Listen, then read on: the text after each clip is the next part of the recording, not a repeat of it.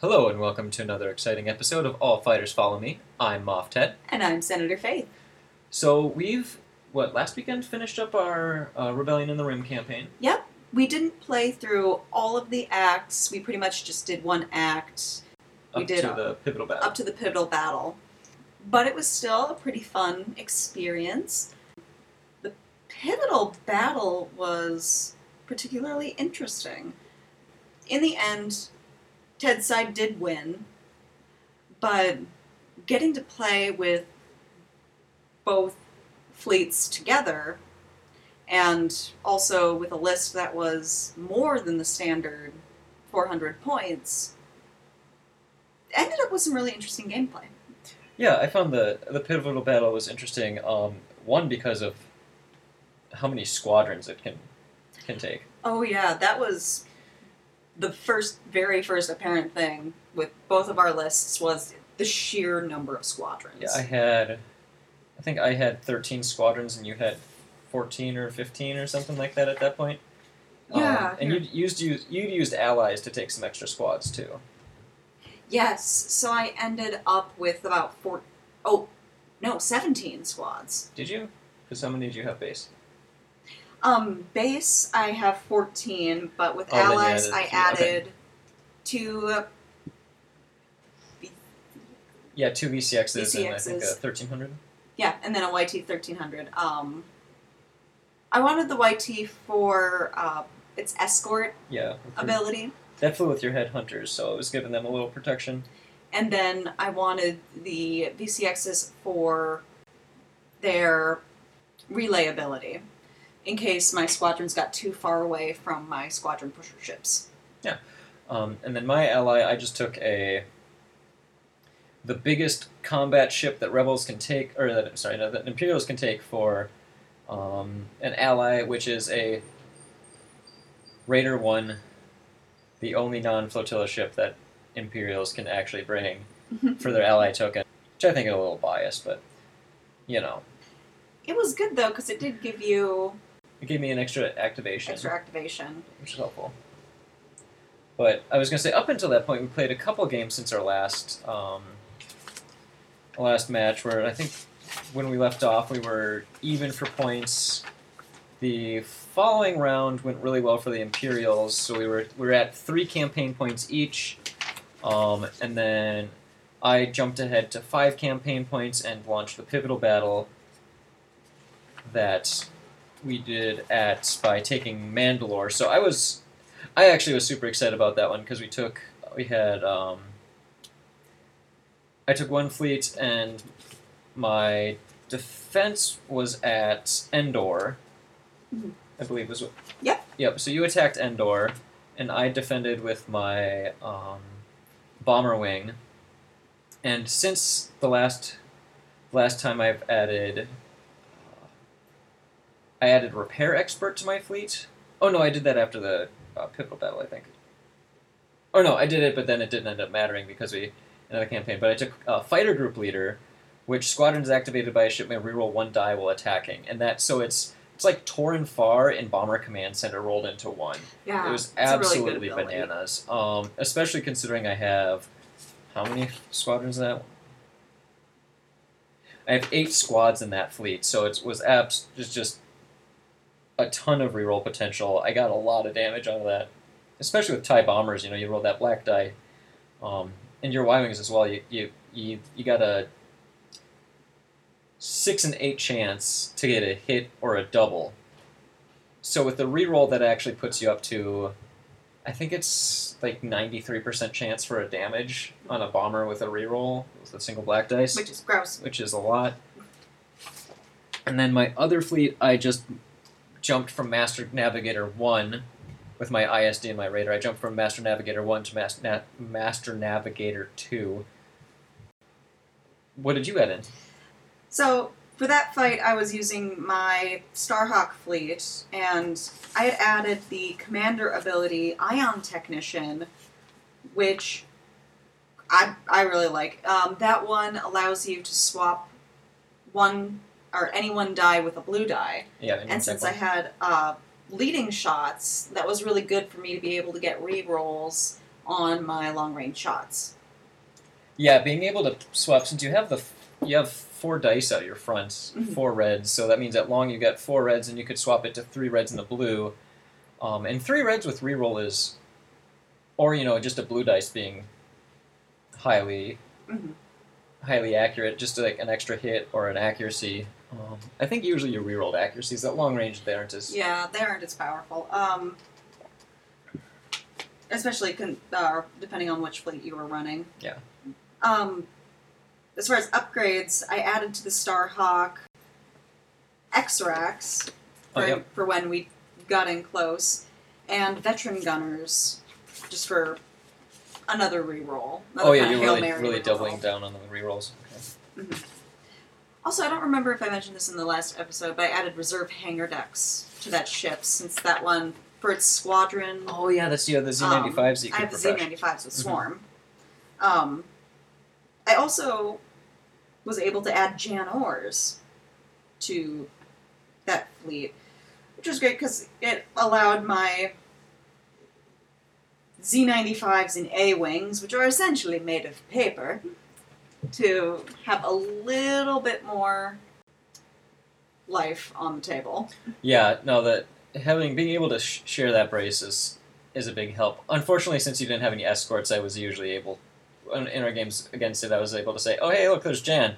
Um, let's let's kill her really fast." Uh, let's see. I added for my list um, since that was my my bomber list. I had added a jump master so I could get intel, and a tie advance just to keep the jump master or major rhymer safe a little bit. Uh, and then I think, oh yeah, and then I put, I was able to, um, after another battle, I put flight controllers on my Quasar Fire, uh, which made it so my couple TIE fighters and Boba, when they did attack, um, they got even more dice. And then they got the reroll, so I was adding a dice when attacking squadrons, plus they got an extra, extra reroll. So for the, the TIE fighters, I could have two rerolls plus four dice, um, which gets really reliable. I don't think I used that that much, but it, it was it is a pretty high threat build. Um, yeah, and that one that was the one on ambush. We played. Uh, you played my fighter ambush, Mhm. and then I think that one just came down to us blowing each other's fighters up. Yeah, I think you also. Um, oh, I got some points off of you from. I think was it from bombing with, from the Starhawk. I think. I believe so. Bombing on the Starhawk, and I think you also took out the GR75. Okay. Oh yeah, it was like we, we took some squadron losses. I got a couple hits in on the hull on the Starhawk, and then I generally had my Quasar, my Architens, fly as far out of sight of your range as possible, which with a speed two ship is doable um, in slightly more maneuverable speed three ships. Mhm. And then Run away! Yep, yeah, that was that was unfortunately the plan. As much as loath as I am to play the kiting game, I like to really just get in there and start swinging. But um, I did not have a fleet built for that, and you'll know that that's usually not a fleet you see from me, which is why I was trying it in Rebellion in the Rim. Um, other match, I declared an assault on Mandalore with my um, ISD Raider fleet, and we chose the recruit allies objective. Mhm.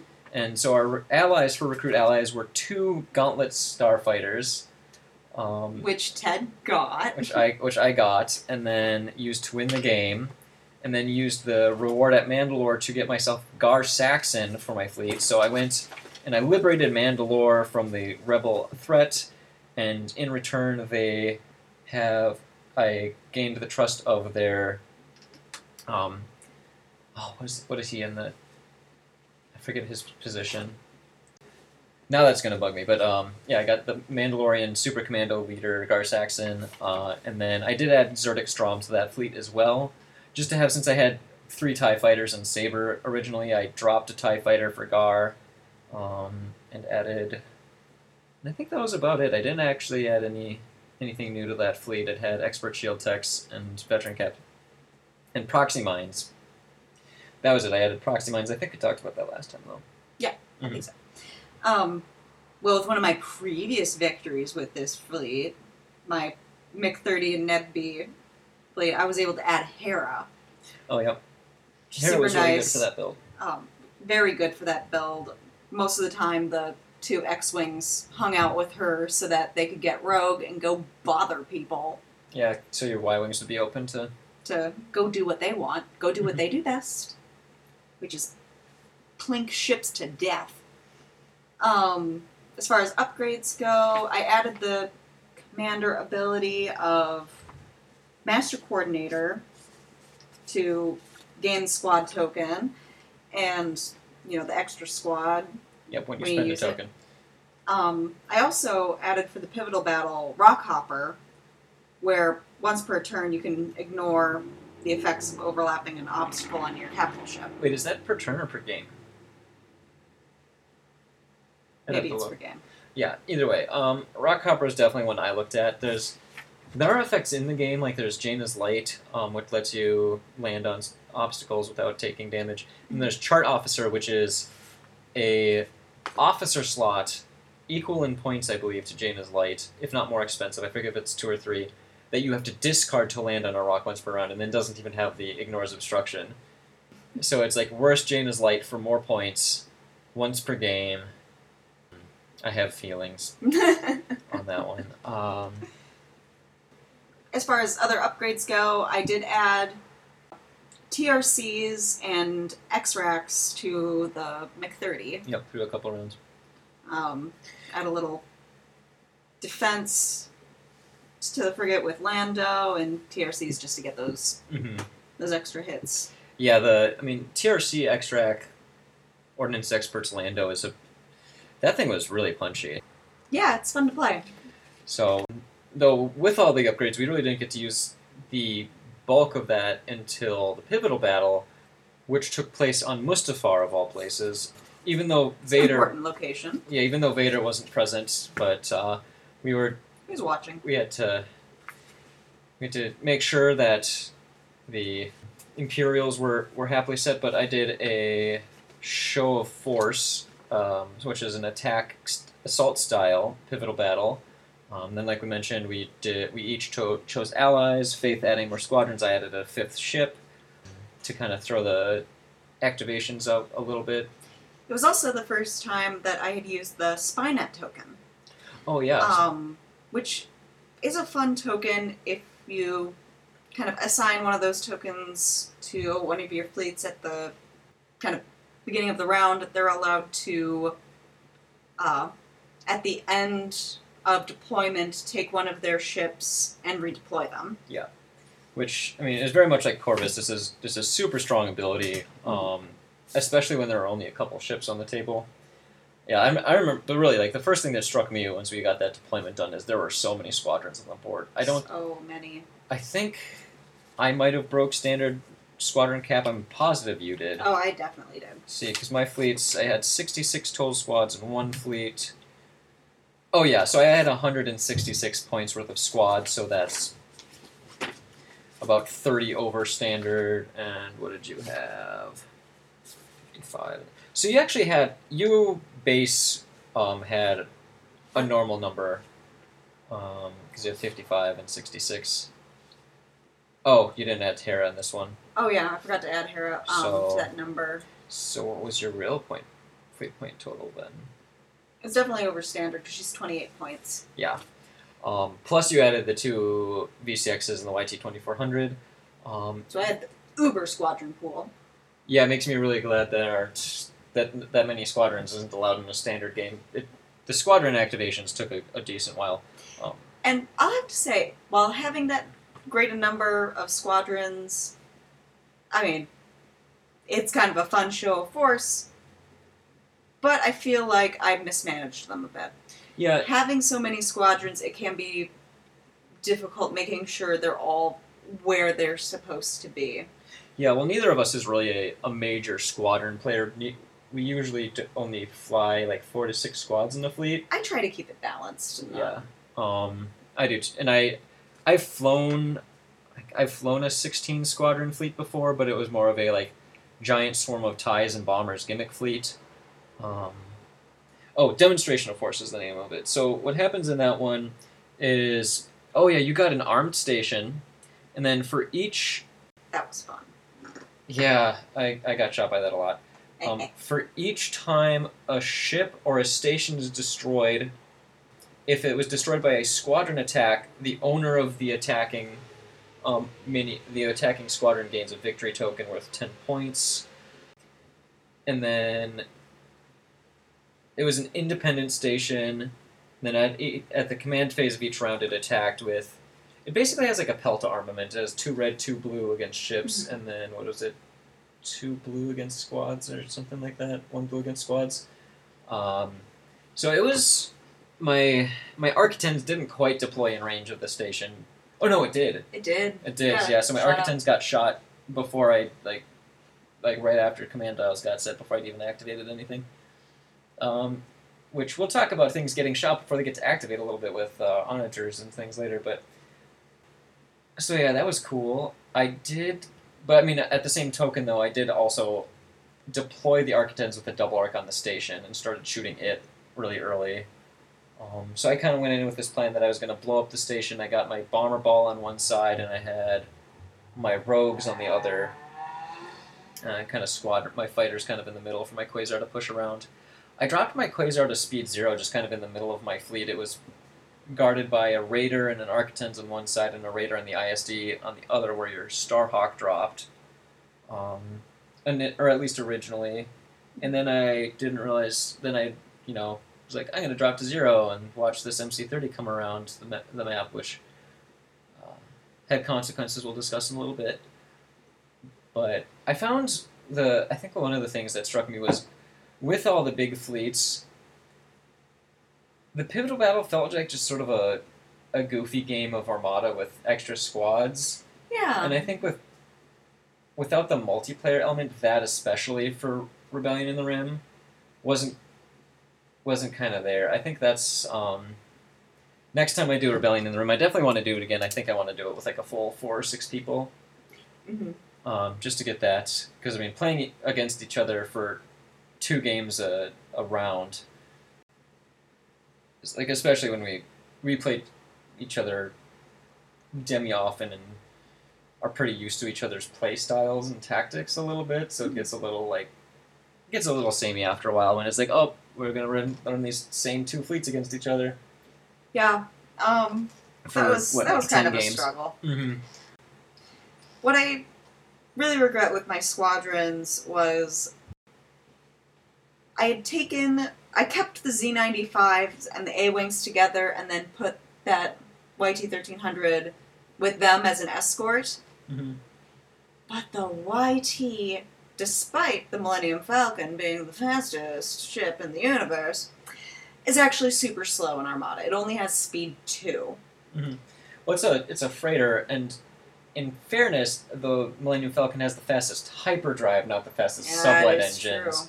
Which makes a big difference. Um, And it I wanted it to, to serve as a soak for the A Wings and the Z ninety fives and they ended up in deployment very far away from your squadron, so they weren't able to get up there and be annoying. Yeah, Um, I mean your your A wings engaged Boba Fett like round one. They did. They kept Boba Fett away from everybody else, but your main bomber wing, they weren't really able to touch. Yeah.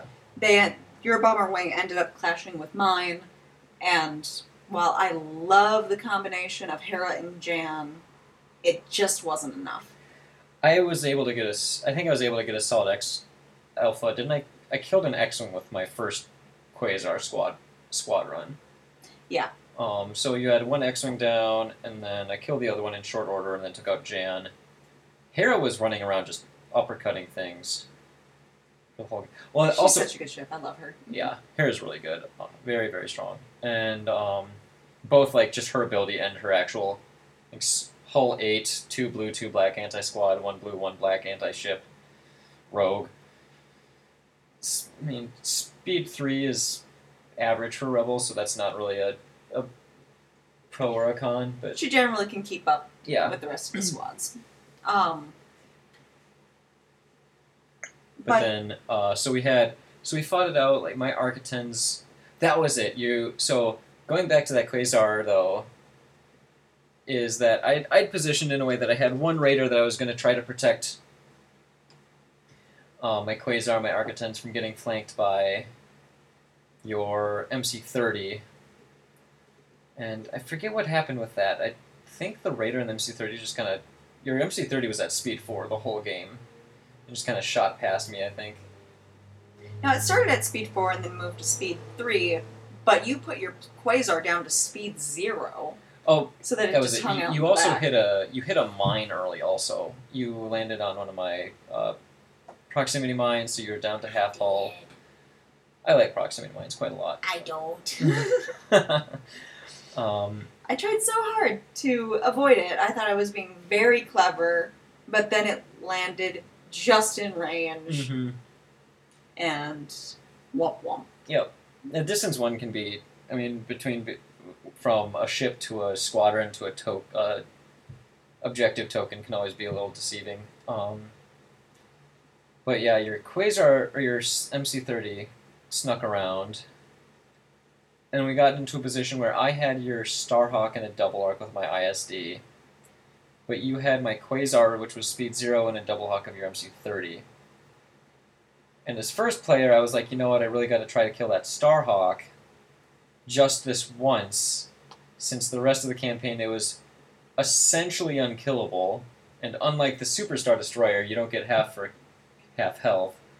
So I took my double arc, did like okay damage, Oh yeah. and then tucked around and wasn't able to repeat my performance on that. So your MC30 Managed to do an Ackbar slash. Well, not just an Ackbar slash. You one shot two ships in one activation. Which I did not see coming. No, I didn't either. I was like, the Quasar will die, and I hadn't realized that my Architens was also in close range of your MC30. And had been hurt before. Mm. It had some damage on it But it was on shields. station. But it was on shields that you were shooting at. You were shooting my rear, and I had a full side. It was just the front and the side that had been damaged. You you just hard rolled the nine damage you needed to kill it outright. It was beautiful. Yes, is a, is a thing that happened. Um, in fairness, though, you also did just like pop the quasar since I didn't have any defense tokens because I forgot to spend a nav token the previous round and speed up. Oh. But in the end, you did kill the Starhawk. It took what two double arcs with my ISD and three rounds of bombing, I think, something like that. Something like that. But eventually, she did Just a hideous amount of damage. finally. And then, and that's even without Agate. Yeah, You, you like, I was able to drop accuracies and stuff on your brace, and you were still just like, I'm just gonna tank through everything. Um, and that's and that's going forward in the in the future. Like I said, I want to play Rebellion in the Rim again. I might like make a caveat that certain ships are just like, please don't play these, and Starhawk is definitely on that list just because of how it it skews the way you have to play against it so hard in that game that it's like you have to basically on a three by three map not fight this. And like yes you can play for the objectives and be smart about it but it was exhausting having every game against it having to be like well i have to run away from that thing because if i try to fight it i'm going to lose. Yeah so something to go into um, rebellion in the rim is knowing like are we playing this in a really competitive mindset or are we playing it as a more of a kind of for fun mindset?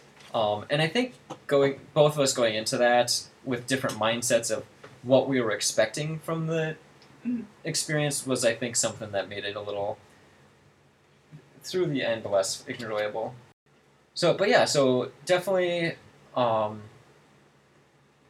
definitely would re- recommend rebellion in the rim. The new ob- objectives the fleet styles the custom commanders are all super cool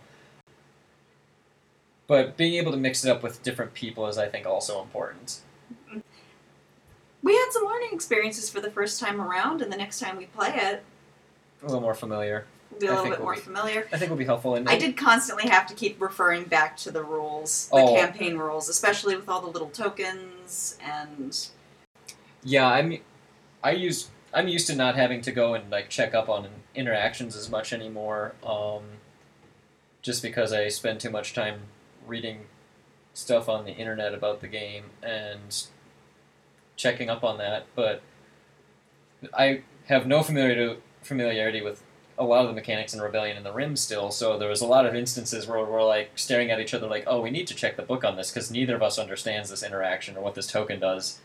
There's definitely a learning curve Uh huh. there. Um, which is which is nice. Like it's it adds new things to the game, um, and generally I found, like I said, like the ally tokens were really cool. The diplomat tokens we were kind of interesting. I didn't I used them every round pretty much, but then they like I don't know how much that affected your decision making. And like oh I guess I don't attack there.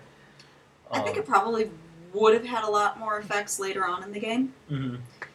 Um, as far as favorite things from Rebellion in the Rim, I really loved the whole building your fleet as you go process. Yeah, and I think that was a lot of fun. And I like how the mechanic for that works. I like how it's not um, like we didn't really play a lot of, uh, or we didn't play a Corellian conflict through, but like having that mechanic of, oh, one point side gets point, both side gets points, but one of them has to spend all of their points fixing their ships. Where this had a separate mechanic to unscar your stuff, and also if a scarred ship was destroyed in a game, it wasn't removed from the campaign, Mhm. which is an, is an effect in Cor- Corellian conflict. But a rebellion in the rim, you know, I wouldn't have had Tie fighters after the third game or after the second game because they would be like, oh, all your Tie fighters are scarred, and you no longer have Tie fighters. Um, Yeah. But also with at the end of each battle, you only had certain kinds of upgrades um, that, you could add purchase. depending on where you fought and what your And having- bases were. Yeah, Yeah, that I thought was really cool because then it made you have to think strategically about where you were attacking. 'cause what Mhm. kind of things do you want to add? yeah, and there were a couple times where I was, I would like, I'm going to declare an attack here because it has ion cannons, and then look over and realize, oh, one of my bases has ion cannons, and I've just never bothered to take ion cannon upgrades when I've after a game, which is why my Star Destroyer never actually ended up getting like leading shots on it, um, or or like the squadrons one we both used a lot. I think squadrons were maybe the second most. I uh, squadrons were definitely the most added thing after like alongside officers. 'cause all of our fleets I think had, ended up with everyone with full officers maybe or something like that. I think so. I know both of my fleets had full officers, and then you had maybe like your. No, your Nebby had an officer. An officer. Um, oh, your GR seventy five never got an officer, but it was just sitting. It was, your job is to comms net. What if I wanted to? No, you you comms net. UComsnet. Mhm. Um, You pass tokens. you pass tokens. you pass tokens. Um, Maybe you shoot squadrons. yeah, flak is always or anti squad attacks are always helpful. But yeah, then we have um, we have a little bit more experience now with the Onager and the Starhawk. Oh yeah, so we wanted to talk a little bit more about what we found with those. Mm-hmm. Um, kind of going back to Rebellion in the Rim, one thing that I was worried about going into it is that since I wasn't able to have the same upgrades on the Starhawk that you did with or that you do in a in a standard game, that it, it wouldn't have the same amount of survivability. Mm-hmm. Um, it turns out it's surprisingly tanky. Yeah, I mean your, your your opponent has half as much fleet to try to kill it with as they normally would. That's true, but I was a, a little concerned that by uh, not having agate, Mm-hmm. that the ship would suffer. It Yeah, I think outside of Rebellion in the Rim, I would say that's definitely true. I've only seen one uh, Starhawk build that doesn't have agate that was really like, oh, that's kind of terrifying, and that was. Uh, I've seen this. I've seen some interesting like Mon Mothma ones, Hmm. where you take was it Amity? Yeah, Amity Mon Mothma. Well, It was definitely designed. You can tell with having agate on it, if you really wanted to just go in and start going super punch mode. Also, had to do a little bit more learn or uh, getting a little bit more used to flying a ship with a strong front arc. Oh yeah. Eventually, I was able to get a little bit more of the hang of that. I'm primarily a Rebels player. Mm-hmm. I love Ackbar. Ackbar is my favorite commander, so I primarily do side arc shots and try to mm-hmm. line those up. So having to rethink how I fly my fleets. I'd be interested to see. I haven't seen. That's another one. Is I haven't seen an Ackbar um, Starhawk yet, and I think that would be a uh, interesting build. That would be a gross double arc to get in. You can't. Oh, that's right. Well, I mean, if you were able to somehow, like, you could double arc in a Super Star Destroyer, or I think you could maybe double arc like an ISD or an MC80 if you got right tucked up on into it. Like, the shield dials should be touching, but for some reason they didn't, so we didn't overlap, and you get to stay here. It might have the ability to get both side arcs in, um, which would be a lot of damage. But I mean, if you're getting a double arc on a Starhawk, and you get front and side, is just It's as well. And you have the option, right? So that, that makes it so no matter where they go, if they're just in one arc, Mhm. and I think it can take gunnery teams too. So you could have a gunnery team's nasty front arc or nasty side arc with Ackbar. That might be a, a, a, curious, a cool, uh, That would be a fun build to try. a good build to try. But you've been playing a few Vassal games and have been experimenting a little bit more with the Onager. Yeah, I've seen, I've played into some Onager fleets. Um, like, I think I mentioned this last time, but uh, Derek from uh, Star Wars Armada Explained, who also goes by Karnak, he, he very gently brought me into the Vassal universe with his um, super composite beam turbo laser. So that's the uh, also called Mhm. blue beam. Um, Sloane Aces list. So it's an onager with Sloane Aces on a Quasar and Squall. Um, so I very gently got tabled on my, on like round four or something like that in my first game of Vassal. Uh, and I'd always been more of a proponent of Red Beam, and was very much like, oh, I like the extra range. I have played a couple games. I made a, a new list with an interdictor. It was it's basically my like Kuat interdictor build, but I swapped the Kuat out for a Onager Star Destroyer with the blue beam, the composite beam turbo lasers instead of the particle cannons. And I quite like that if I can get the heavy ion emplacements off on my interdictor and let it tank where the Onager sits back and just plugs damage in. Um, it, it kills stuff pretty pretty heavily, and the extra the Star Destroyer variant of the Onager actually is a better overall combat ship. It's not as good as at just being a floating gun, but its side arcs are stronger, and I think it's a more r- well-rounded ship. Um, so I, I'm going to be toying around with that a little more. Um, maybe see if I can't come up with some more interesting builds there. What I want to know is have we, or have you yet seen an Onager go above speed one? Oh yeah. Um, see, that's one thing that is actually tricky. Is the Onager can get up to speed three, and the testbed version can take engine techs. So if you really, you know, if you have a token banked, and then you could s- slap in a um, a nav dial at some point, you can go from speed one to speed three, and then engine techs when something is trying to hunt you down, and just be gone. Ooh. So I know, I believe the Chicago guys had some experience with like Ozzel engine tech onagers, where you have it, you stay at speed zero and you token up, and you can like, with a token and a dial, you can jump to speed three with engine techs from speed zero and just so. Yep, you can noom. Which, considering it's a giant space gun, it seems a little odd that it can jump up to speed three. You know, you think the one weakness should be that you can. s- Yeah, it's gotta. I gotta get to that place to shoot that thing from very far away. That said, like its front arc is scary, and the rest of it is not as much. Yeah. So I would say that's about it. But yeah, definitely um, some more testing. It's a shark. You just got to worry about the teeth in the front. And the salvo. Salvo. Yeah, well, yeah, the, the Star Destroyer like variant, like I said, is the Star Destroyer variant has, I think it's two red and a blue for salvo. Mhm. Plus it has four dice side arcs, maybe five. I think it's like three red, a blue, and a black. So it's actually far more dangerous. to try to flank that one. Whereas the test bed, if you get in its side arc, you're like, well, uh, your lunch now. Tough luck. Um, if it can't run away, at least. So, oh, in uh, HoloNet news, we have some upcoming, not actual news, but news about news. Is the Gen Con, quote air quotes Gen Con, since Gen Con is happening on the internet now. Uh, this year, in-flight report is going to be happening on J- July 29th at 7 p.m. Central Standard Time, and they have stated that there will be for sure Armada content on that. Um, they are not telling us that it's our, and I quote, favorite Star Wars games, and then only talking about X-wing, um, like they Oh. did in the past. I forget. I think that was LVO or something like that. That, um, but yeah, they they did leave out.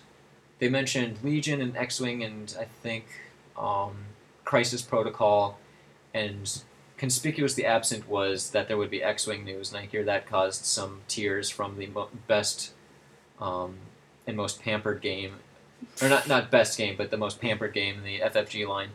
Um, you know, they didn't get a new ship for a, a month, and now they're having some sads. So I'd say we love you X-wing players, but you're not listening to this anyway. So. eh. Uh, and Armada's the better game anyway. So we got that coming up. So I'm really excited to see um, what I'm assuming they're going to tell us about Clone Wars with that. That going Hope forward. they're talking about Clone Wars. I mean, they they have told us that Clone Wars is coming. They've given us some Clone Wars spoilers with like Kenobi and things like that. Kenobi. Kenobi, yeah, exactly. Um, I can't I can't wait to fly Kenobi expert shield techs. I'm Uh, gonna create a list for Kenobi and just call it "Hello there." yeah, that I think like half of the half the community is planning something like that already, but we don't know what the ships are like, so can't really say. We know what General Kenobi does. Um, What does General Kenobi do, Ted? Oh, uh, General Kenobi is when you spend a, readied, so a green redirect token, you can reduce damage by one as well as using the standard redirect effect. Ooh. So with expert shield techs, you can spend the token and then just chop two damage off it of an attack. that's pretty cool. It's pretty good, uh, or seems pretty good. So, but yeah, I think that's it for us. So, um, we will. I, I I'm planning to do another episode once we get news from Gen Con. Still looking to see if there's any Armada events. I believe. Oh, the Steel Squadron um, and Biggs are putting on a 24 hour all vassal tournament, uh, four round event on the 18th. So this coming Saturday, this is being recorded on a Sunday. So there's a 24 hour vassal event. There's four. You just have to play in four rounds to finish the tournament against any four different opponents, um, and then submit your results, and they will score it up from there. So, which is a little interesting, where you're not having like standings. Like you know, you don't get into round three and be like, "Well, I'm in second, um, and this person is in first right now, so I really got to win this, or like keep at least this kind of margin." You're just like, I need to do as well as I can in every game because who knows if like one of the big vassal players is around crushing skulls right now, and I need to be able to get some wins in. So, but yeah, um, I'll be. I'm considering if I want to play in that. I I can get through a round of vassal in like three hours, so twelve hours of vassal armada sounds like a lot. I still need to learn Vassal. Yeah, we'll, we'll get you on Vassal, and then we can talk about some Vassal, and then the following week we get some more spoilers. So, anyway, or some more, more news. So, anyway, um, I think that's all from me. So, I'm Moff Ted. And I'm Senator Faith. Thank you guys for listening, and may the force be with you.